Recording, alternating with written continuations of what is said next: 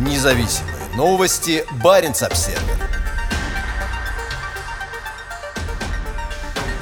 Роснефть сообщила об открытии крупного месторождения нефти в ледяном Печорском море. По оценке российской государственной нефтяной компании, запасы месторождения составляют 82 миллиона тонн нефти. Открытие сделано на Медынско-Варандейском лицензионном участке в Печорском море, где ранее Роснефть пробурила несколько разведочных скважин и обнаружила нефть. В ходе испытаний получен фонтанный приток нефти с максимальным дебитом 220 метров кубических в сутки, сообщила Роснефть в прошлую среду. В то время как многие нефтяные аналитики предполагают, что у России нет необходимых технологий для разработки шельфовых месторождений в Арктике, глава Роснефти Игорь Сечин уверяет, что у страны есть все необходимое. Мы обладаем необходимыми компетенциями, знаниями и опытом реализации таких проектов. 98% оборудования и материалов отечественного производства, сказал Сечин в июне на Петербургском международном экономическом форуме, говоря о планах арктического проекта «Восток Ойл», еще одного кластера сухопутных и планируемых морских месторождений на востоке Таймыра. Он добавил, что продукция будет вывозиться по Северному морскому пути, в результате чего снижается зависимость проекта от политически нестабильных цепочек поставок. Печорское море находится в восточной части Баренцева моря и зимой и ранней весной обычно затянуто льдами. Оно мелкое. На этом участке его глубина составляет всего 10-19 метров. Лицензионный участок находится вблизи приразломного месторождения «Газпром» нефти, на которой установлена единственная в европейской части Российской Арктики добывающая нефть морская платформа. На суше в Ненецком автономном округе есть несколько действующих месторождений, откуда нефть вывозится через морской терминал Варандей, соединенный с сушей подводным трубопроводом. Оператором терминала является Лукойл. Оттуда танкеры ледового класса доставляют нефть в Мурманск, где ее перегружают на более крупные танкеры и отправляют на мировой рынок. Поскольку Европа сейчас находится в процессе принятия полного запрета импорта российской нефти, это может стать возможностью для азиатских стран, куда арктический российскую нефть можно доставлять в восточном направлении по Северному морскому пути.